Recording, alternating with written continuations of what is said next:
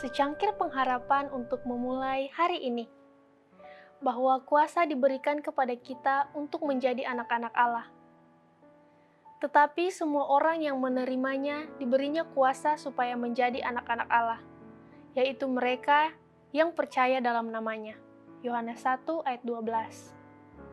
Menjadi anak ilahi bukanlah sesuatu yang kita peroleh atas kuasa kita sendiri, hanyalah kepada setiap orang yang menerima Kristus sebagai juru selamatnya, diberikan kuasa untuk menjadi putra dan putri Allah. Oleh kuasanya sendiri, orang yang berdosa tidak dapat membersihkan dirinya dari dosa.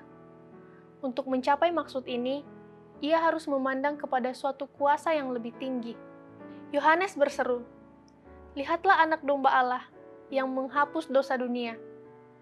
Kristus sajalah yang berkuasa untuk membersihkan hati. Barang siapa yang mencari keampunan dan penerimaan, hanya dapat mengatakan, Aku hampa datang padamu. Harapanku hanya pada salibmu. Tetapi janji akan menjadi anak itu dibuat untuk semua orang yang percaya pada namanya. Tiap-tiap orang yang datang kepada Yesus dalam iman akan menerima keampunan. Agama Kristus mengubahkan hati Agama itu membuat manusia yang memikirkan duniawi menjadi memikirkan surga. Di bawah pengaruhnya, manusia yang kikir menjadi tidak kikir, karena inilah tabiat Kristus. Orang yang tidak jujur atau licik menjadi jujur, sehingga sudah menjadi tabiat yang kedua baginya untuk berbuat kepada orang lain apa yang disukainya diperbuat orang lain kepadanya.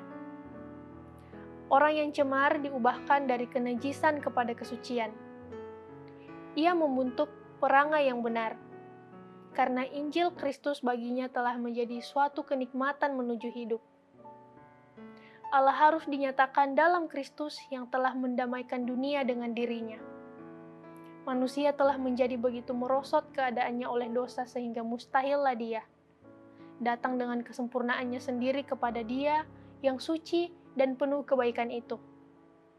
Tetapi setelah menebus manusia dari penghukuman pelanggaran hukum, Kristus dapat memberikan kuasa ilahi untuk bersatu dengan usaha manusia.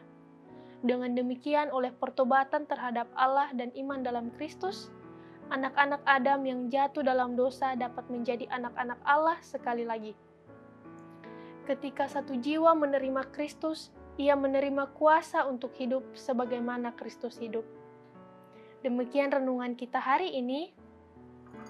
Selalu mulai hari Anda dengan secangkir pengharapan.